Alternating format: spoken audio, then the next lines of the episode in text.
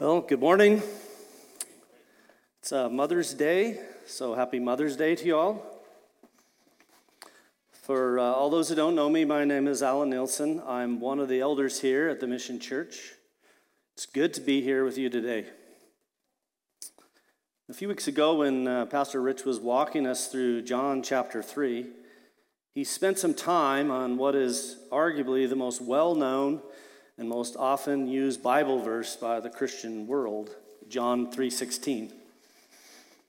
Well, today, the text that I will be preaching from is very possibly the number 2 spot. There's a lot of well-loved cited verses in the Bible and this one would definitely be included. So our text will be in the book of Proverbs, Proverbs chapter 3 verse 5 and 6. No, nothing is more fundamental to the flourishing of human societies than trust. All governments, all economies, all money and banking institutions, all relationships between people are fundamentally grounded by trust. Without trust, society deteriorates into fear and panic. Yet today, trust is eroding at dizzying pace. Over the years, the technology innovators have and still do pitch their solutions for creating a greater trust and confidence through their inventions. One such invention was the camera, and then the moving camera or the film. Today we call it video. This enabled them to, as they would say, you know, catch it on film. Seeing is believing, right? This became the mantra technology became the hero. this morning, I'm going to poke a little bit at the latest and most popular hero of technology today. That is AI, with its ever more present cohort, the academic Chat GPT. Now, don't misunderstand me. This is not about debunking technology and the many inventions that have aided man for many generations. This is not the equivalent of the get rid of your TV sermon or ditch the computer, the smartphone, or, or even chat GPT. I'm just trying to make a point, so bear with me here. But before I go any further, let me just pause here and, and just give a very brief explanation for clarity's sake of, of what AI is, as well as chat GPT. There may be some who, here who have never heard of AI or chat what? So, very simply, AI stands for artificial intelligence. It is the software for the simulation of human like machines. Think robots or droids. I'm sure you're all familiar with Star Wars and R2D2 and C3PO. Well, back in 1977, when Star Wars, when the Star Wars films came out, it was, it was quite a novel concept. Today, the novel concept is not on the big screen, it's, it's a technology tool called ChatGPT. It's a language processing tool driven by AI technology that allows you to have human like conversations with a, with a chatbot via texting chat. You, know, you ask it questions, it, it gives you answers. It can write for you, correct grammar, as well as a host of other things with, with astounding competence and speed. Now, to my point. Recently, I read an article where the author described ChatGPT as the ultimate con man. The article went on to describe how the word con man had its origin in the term confidence man. The, the word con man later became a shortened version of confidence man. It wasn't until 1849 that they started just using con man. But it used to be he was the confidence man. The idea behind the confidence man was that he sought to win and establish trust with the people. He wanted to build confidence with you. You know, it was always the sell to obtain much with minimal effort. And after he had won your confidence, he would then implement his strategy of trying to defraud you. You know, Chat, GPT is wildly popular today, and people love it. And they have confidence in it. They want to use it for everything drawing up legal documents, medical advice, term papers, resumes, and cover letters explaining complex topics, even column writing. I dare say some are even suggesting that pastors could use it to write their sermon. Well, this is exactly what a con artist does. He gives people what they ask for. He doesn't bother about whether it's true or if it plagiarizes. Those are ethics. He isn't concerned about ethics. You know, it's been reported that scammers are now using ChatGPT because of its proficiency in providing emails and messages with excellent grammar. You know, in the past, it was relatively easy to identify phishing emails due to the grammatical errors. These grammatical errors, they served kind of like a red flag, enabling others to discover the, that they were phishing emails. They could see it more easily. But now, the confidence bot has given the con man confidence to help him have greater success in defrauding others. Maybe you've, maybe you've seen this on the news, but there was a recent case in Arizona that involved an AI voice cloning attempt to create a virtual kidnapping scenario. You know, the AI software, software can clone your voice within as little as three seconds of listening to your voice. And just a few seconds of you posting on social media or saying anything, the AI voice can clone your voice to say whatever it is programmed to say. Can you see how this can destroy trust and put people in a state of panic? Even the activities that are not so nefarious, like writing a term paper or, or a cover letter and a resume, these activities they can also erode general trust, causing doubt that what is being received is actually genuine. Now, to finish making my point, think back on the last three years with, with COVID and the mask mandates. It was utter nonsense and foolishness. And it came from the medical field and the so called experts crying out, trust the science. Then the absolute madness of vaccine mandates. It wasn't science that had the problem, it was the technocrats. ChatGPT isn't the problem, nor is the computer, the software, or the bot. The problem is sinful man behind the data input and the creation of the training, etc. And it was the age old problem of the, the world, the flesh, and the devil.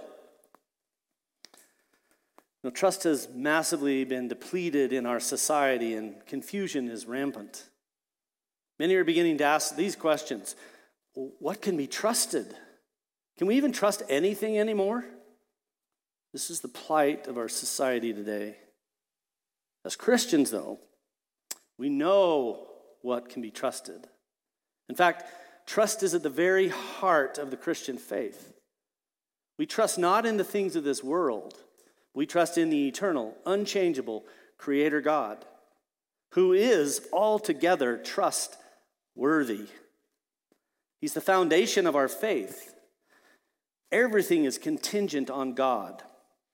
This is how we as Christians navigate in this lost and fallen world. We place our trust in Him who is trustworthy. This morning, if you'll open your Bibles to the book of Proverbs, we're in Proverbs chapter 3. We'll be looking at uh, verses 5 and 6. So, Proverbs chapter 3, verse 5 and 6. We're just going through these two verses. Trust in the Lord with all your heart and do not lean on your own understanding. In all your ways, acknowledge him, and he will make straight your paths. Let's pray. Father, this morning as we come before you, you know our hearts, Lord. You know where we're at. You know all about us. And yet, Lord, we ask you to send down the Holy Spirit with us today. Please just remove the teacher today. Let the Holy Spirit teach us and shine in our lights shine lights in our life, and open our minds to see, and give us eyes to see and a heart to understand. We pray this in Jesus' name. Amen. So, trust in the Lord with all your heart. What does this mean? Figuratively speaking, let's just, let's just put our face right up to the text and see if we can understand a little deeper what this actually means. In essence, it means to take him at his word, to accept his promises. It means to actually believe that what he says is true, and then to act upon that belief. And how should we act upon that belief? Well, the text goes on to say, with all your heart. You know, this phrase would be similar to the adjective wholeheartedly. So now let me ask you a question. What does it look like when someone does something with all their heart? Do you recall doing something with all your heart? Think about that for a minute. Isn't it obvious you know, when we see someone do something with all their heart? It's a rather conspicuous thing to observe, isn't it? With all your heart, this phrase has implications. I've broken them down into like five parts will, zeal, devotion, sincerity, and pleasure. When you place your trust in the Lord, do you do so with the will? Most likely, as much as without the will you wouldn't even trust, right? What about with zeal? That's a little harder. Sometimes our selfish desires, they pinch off our zeal. What about devotion? This is also harder. It's pretty easy to waver here, right? Again, our own selfish desires interrupts our devotion. What about sincerity? Well, this one gets us often. You see, here's this is this is important. Pretense is a robber of honesty. Let me just repeat that so it'll settle in. Pretense is a robber of honesty. So Don't be fake. Acknowledge that you are weak if you need to. Don't fake it. Here's the last one pleasure. We should be joyful about trusting Him. It should be soul satisfying to the point of pouring over into praise. Let me give you an example of what came to my mind when I was uh, pondering this text. Do you remember the movie Chariots of Fire? Maybe some of the younger people might not, but if you remember, the show was based on the true story of two British athletes, athletes a devout Scottish Christian named Eric Liddell and an English Jew named Fred Abrahams. Now, Eric Liddell was born in China to a missionary couple from Scotland. He was a devout Christian running in the 1924 Olympics men's 100 meter track. When he learned that the heats of the 100 meter race were on the Lord's day, he, he chose not to race because of his conscience and his devotion to the Lord on the Lord's day. Now, Fred Abrahams, prior to the Olympics, had been beaten by Eric. And Fred took that very hard. He was determined to win at all costs in the 100 meter event. Eric, on the other hand, he was determined to honor the Lord. He refused to compete. And he came under great pressure by the Scottish nobility as well as the, the British Olympic Committee. Even the Prince of Wales putting a lot of pressure on him. They wanted Scotland to win. They knew how fast he was, they wanted to see him win. But Eric wouldn't compromise. He wasn't running for his glory. Rather, he wanted to bring glory to God. Now, later, the opportunity did open up for Eric to run in the longer 400 meter race. Again, the voices were critical. Well, he's a sprinter, they said. He, he'll never last in the longer 400 meter race. Spoiler alert here, if you haven't seen the movie. Fred Abrahams went on to take the gold in the 100 meter, but Eric went on to take the gold in the 400 meter. In fact, Eric Liddell broke the world record in the 400 meter. And the record remained for an additional 12 years. Now, here's the heart of the man. When Eric Liddell runs, he runs with all his heart, his head back, looking up at the sky, arms flailing, just his whole heart.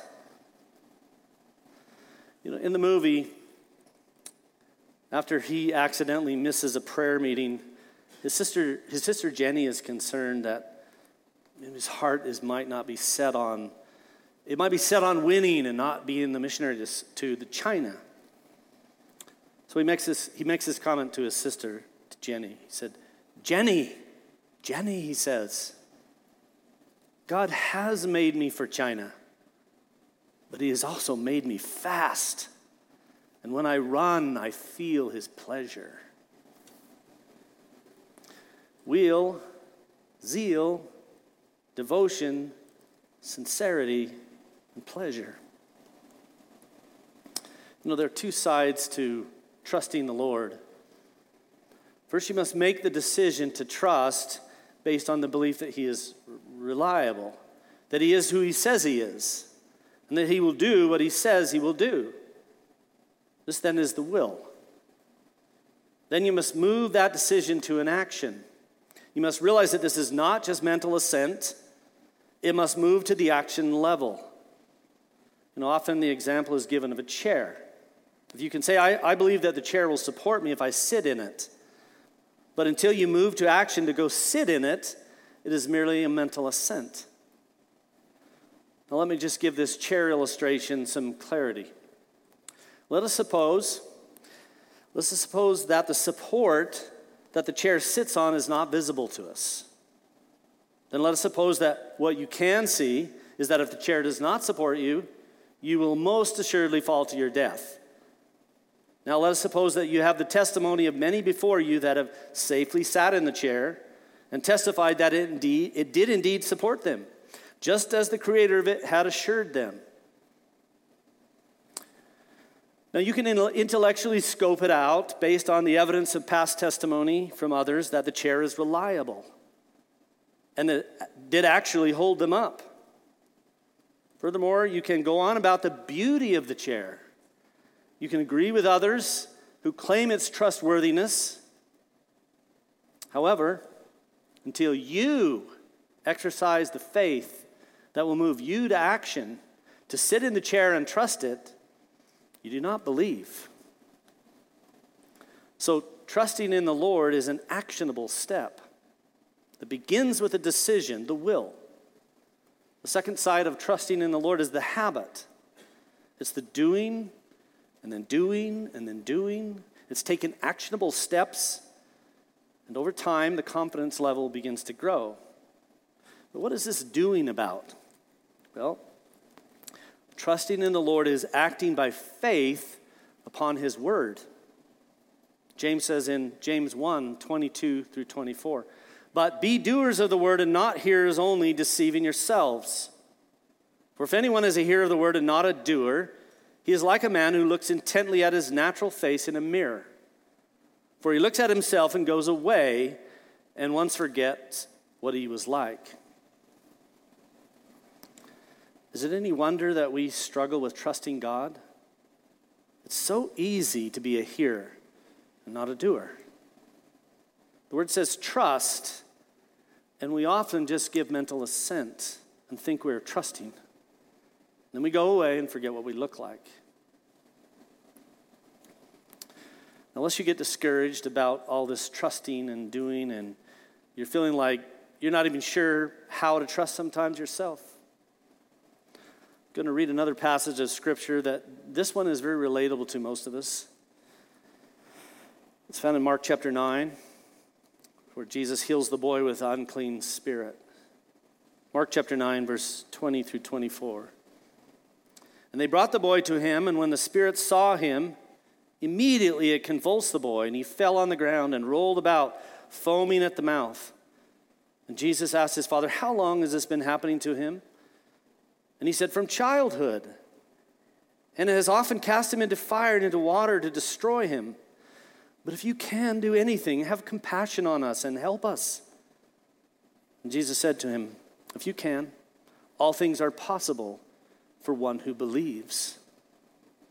Immediately, the father of the child cried out and said, I believe. Help my unbelief. For so many of us, our unbelief causes doubt and fear. When your unbelief rises and fear begins to take over, remember this this is, this is important. Do not take counsel from your fear. Do not take counsel from your fear. You can repeat this as many times in your mind as you need when you're tempted. And then, and then do what David says that he does. It's really simple. Psalm 56 3. When I'm afraid, I put my trust in you. Brothers and sisters, trusting in the Lord is not a one time thing, it's a developed, perpetual habit. It's not about muttering mental assent, but actually, freely from your heart, giving and turning over all your troubles and your decisions to God. Now back to the text. Do not lean on your own understanding. Sinful self sufficiency seems to be our default position. How quick we are to seek the worldly satisfaction of self importance, uh, self reliance. It feeds our flesh, our desire to be important, our vanity. Worse still is when we try to paint it with a top coat of righteousness. This is foolish. 1 Corinthians 3:19 For the wisdom of this world is folly with God for it is written he catches the wise in their craftiness. Be careful not to flatter yourself into thinking too highly of your abilities. You're not as wise as you think you are. But there is one who is wise and if you will ask him for wisdom and plead with him in faith, he says, wisdom will be given to you. James 1 5 through 6. If any of you lacks wisdom, let him ask God, who gives generously to all, without reproach, and it will be given him. But let him ask in faith, with no doubting. For the one who doubts is like a wave of the sea that is driven and tossed by the wind. There's another way that we lean on our own understanding. You know, when life gets difficult, when we are overwhelmed by the unknown, or when the storms of life batter us and the pressures mount, what do we do? We busy ourselves in worry or in foolish strategizing, seeking to save face, proving to the world that we have things under control. This is also folly. Proverbs 14 12 says, There is a way that seems right to a man, but its end is the way of death. You see, our understanding is entirely insufficient. Our disposition should be one of dependence, not independence. You are not independent, you are dependent. Now, we hear all the time in our culture how important it is to be independent. The truth is, man is a contingent being. God is everything, man is nothing. You know, I like, I like the King James translation of this next verse. It's really a, it's more poetic than some of the others. I just like the way it sounds as opposed to some of the other translations. Isaiah 2 22. Cease ye from man whose breath is in his nostrils, for wherein is he to be accounted of? The very first order to observe when contemplating this text is stop thinking of yourself. Your breath is in your nostrils. When the text says, seize ye for man, well, this includes the self as well as trusting in others. Let's not forget that God can also take you out anytime He chooses. He can also humble you to the dust. All the haughty ways and actions of men can be brought low rather quickly. Think about Nebuchadnezzar, king of Babylon. At the time, Babylon was the greatest superpower of the day. And at the height of his hubris, as he was walking on the roof of his royal palace in Babylon, he says, Is not this great Babylon, which I have built by my mighty power, as a royal residence for the glory of my majesty? The scripture says, while the words were still in the king's mouth, there fell a voice from heaven O King Nebuchadnezzar, to you it is spoken, the kingdom has departed from you. Not only was his breath in his nostrils, the text says he ate grass like an ox, and his hair grew as long as eagle's feathers, and his nails were like bird's claws. There's another warning.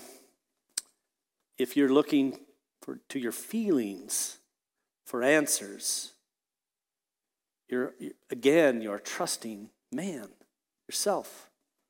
It's folly to do so. Turn to God and trust in Him and His living word. Know, I like what Charles Spurgeon says on this subject. He just puts it in a way I just always appreciate. He says, Care nothing for the vanity of vanities, but trust in the verity of verities. So, now just a word here to anybody that's not a believer. If you are here today and you're not a believer, I just plead with you to turn to God. Today, cry out to the only one who can save you. Cry out to the Lord Jesus and repent of your sin and turn in faith to Him. Place your faith and trust in Him and cease from man whose breath is in his nostrils. Jesus tells us except you become as a child, a child is helpless. A child knows he's needy. A child doesn't put on the veneer of self sufficiency is to maintain some level of respect. The child will cry out when he's in desperate need. We are weak, broken, sinful people in desperate need of God. That is our disposition. So, why then do we try to lean on our own understanding? Answer because of pride. It is our pride that keeps us from taking refuge in the Lord. Again, Proverbs 14 12. There is a way that seems right to man, but its end is the way of death. It's our foolish pride in ourself that ends in death.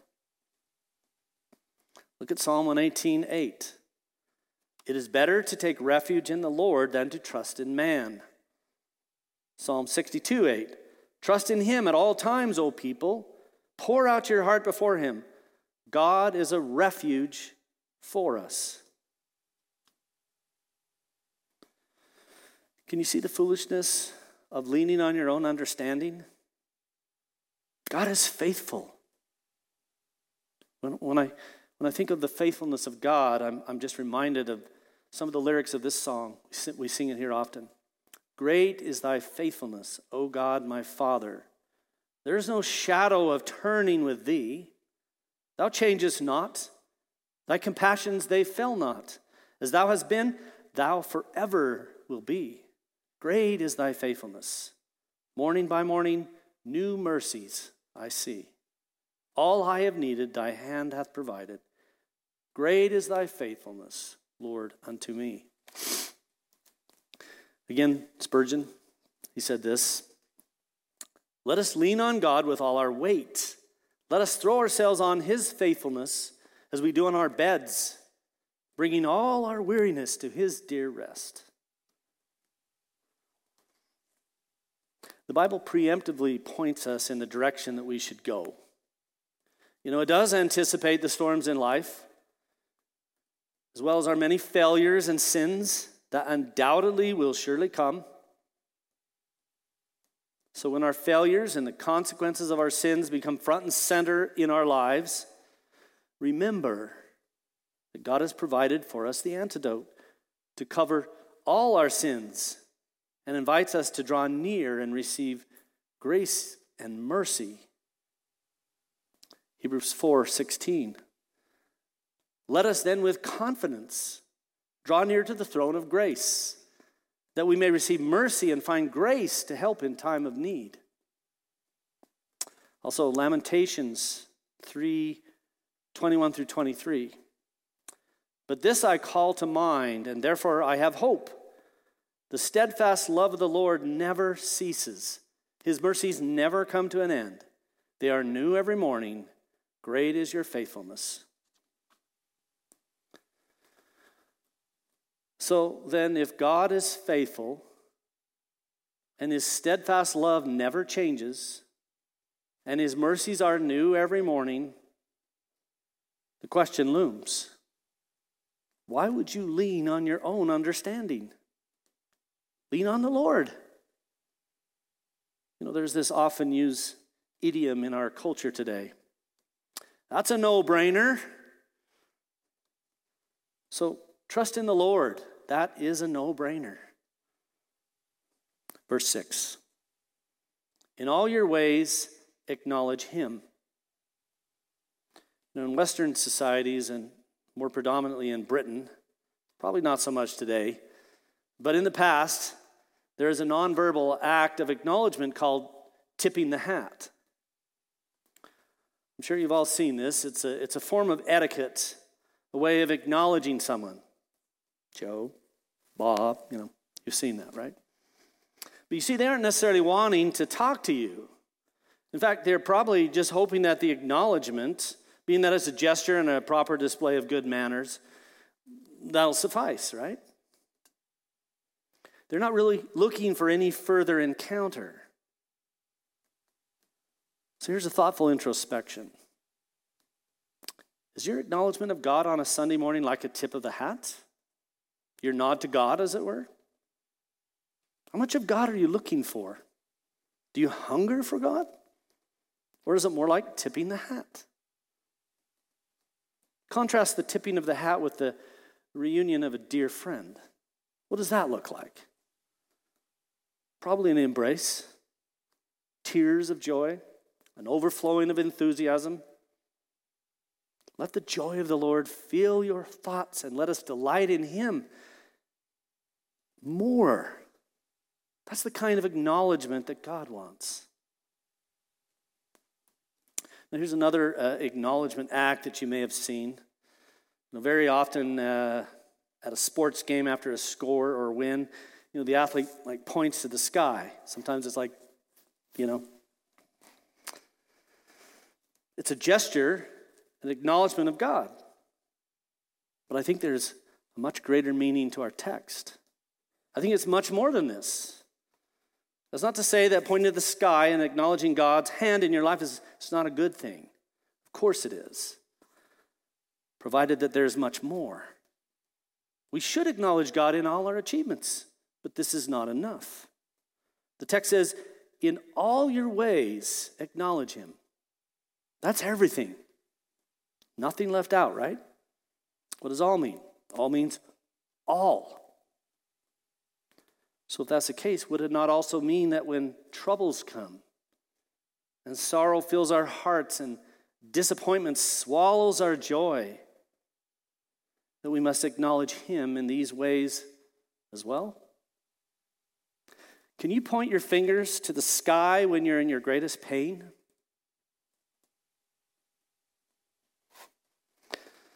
In all your ways, this is, this is total commitment, complete submission all in, cannot be half hearted. If we are to acknowledge Him in all our ways, does it, does it also not make sense that we must know and understand all of His ways? That he, that he graciously provided for us in His Word? You see, the thoughts that we think about become our next actions. So then, what should we fill our minds with? so that our thoughts will be filled with praise and glorifying of God. Just ruminate on that. And if we are to make God the ultimate arbiter of our life, we must understand this truth that we, we are not our own, for we were bought with a price. We belong to Him, and He's in fellowship with us, and we must let Him have His way. And what is His way? And what will He do? Well, let's go back to the text. And He will make straight your paths. So let me see here. All those pesky problems and obstacles that come with life, He's going to move them out of the way for me and make a smooth, straight path. Downhill with a tailwind, right? Wrong. Not at all. That's not the meaning of this verse. So, what then is the meaning of this verse? Well, let's see. We are prone to wander. Like lost sheep, we wander into crooked paths. When we submit to Him, He cuts straight, He dissects correctly, He rightly divides, and He creates the pattern for our lives and the path that we are to walk. He's the grand weaver. The straight path is the right path. The straight path is the path that will conform us to the image of His Son. Do you realize that each one of us has a pattern for our lives? We are all uniquely made, and our pattern has been crafted and designed by the Grand Weaver. And He sees what we can't. And what does He say He will do for us? Look at Isaiah 42 16. And I will lead the blind in a way that they do not know, in paths that they have not known. I will guide them I will turn the darkness before them into light, the rough places into level ground. These are the things I do, and I do not forsake them. Matthew Henry made this comment those who put themselves under divine guidance will always have the benefit of it. Another very famous passage of scripture in Romans along this lines in Romans 8 28 through 29. And we know that for those who love God, all things work together for good, for those who are called according to his purpose. For those whom he foreknew, he also predestined to be conformed to the image of his Son, in order that he might be the firstborn among many brothers. So then we must fully and completely submit to God and throw up our hands in total surrender. And all things will work together for our good. What will bring us joy will not be our circumstances. Our circumstances will just be what they are. Joy is what we will find because we'll be in relationship with Christ. In our Bible study group, we've been going through the book of uh, Genesis. I've been struck by the clear and obvious ordering, moving, clearing the way, and making straight the paths of Abraham, Isaac, and Jacob. Furthermore, there's a, a fantastic narrative on Jacob's son Joseph. Joseph is cruelly sold into slavery to the Egyptians, then later falsely accused by Potiphar's wife and sent to prison. God didn't make an easy path for Joseph but he did make a straight path. You know, Joseph later graciously tells his brothers in Genesis 50 As for you, you meant evil against me, but God meant it for good, to bring about that many people should be kept alive as they are today. Now, because we have the Word of God, He has graciously allowed us to peek into their lives and see His hand making their paths straight. And with hindsight, we can see clearly how God has worked in our own lives, moving and shaping. And yet, so often, we wander into desert waste places, hungry, thirsty, and soul fainted. Listen to the words of this psalm. See if you don't see a little of yourself in here. Psalm 107, 4 through 16. Some wandered in desert wastes, finding no way to a city to dwell in. Hungry and thirsty, their soul fainted within them. Then they cried to the Lord in their trouble, and he delivered them from their distress. He led them by a straight way till they reached a city to dwell in. Let them thank the Lord for his steadfast love, for his wondrous works to the children of man. For he satisfies the longing soul and the hungry soul he fills with good things. Some sat in darkness and in the shadow of death, prisoners in affliction and in irons, for they had rebelled against the words of God and spurned the counsel of the Most High. So he bowed their hearts down with hard labor. They fell down with none to help. Then they cried to the Lord in their trouble, and he delivered them from their distress. He brought them out of darkness and the shadow of death and burst their, bond, their bonds apart. Let them thank the Lord for his steadfast love, for his wondrous works to the children of man. For he shatters the doors of bronze and cuts in two the bars of iron. Soak that in, brothers and sisters. We have a great and mighty God. I just love the imagery here. For he shatters the doors of bronze and cuts in two the bars of iron an awesome God. Brothers and sisters, in closing, I would like to just leave a few words from a, a favorite of mine. He's an evangelist, a, a preacher, and a poet. His life was cut short in his early 40s due to an illness, but he loved and trusted God. His name is Oswald Chambers. He made this statement that I think it's worth passing along. He said, It took me a long while to realize that God has no respect for anything I bring him. All he wants from me is unconditional surrender. I'll just end with a, a, a poem that he wrote. It's really short. Um, it's called Strive to Enter In at the Straight Gate. Cut it off. My heart is bleeding, and my spirit's wrung with pain. Yet I hear my Jesus pleading, Cut it off, or all is vain. So I've stopped my ears in terror lest self pity makes me quell, lest at last I take the air and God's purpose thwart and fail. I am bowed to death in sadness, for the pain is all too great. But the dear Lord must find pleasure in the way he maketh straight. Let's pray. Oh, Lord, thank you so much for this time together in your word. Thank you that we can contemplate on your greatness and that we can trust in you. You are a refuge for us. And in this day and age when we see trust just disappearing among other people and they're, they're in panic and fear, Lord, we know, we know that we can trust you. Grant, Lord, that you will give us what it takes, equip us well, and give us greater faith to trust in your promises and to trust in your word and your way. Let us always remember this. In Jesus' name we pray. Amen.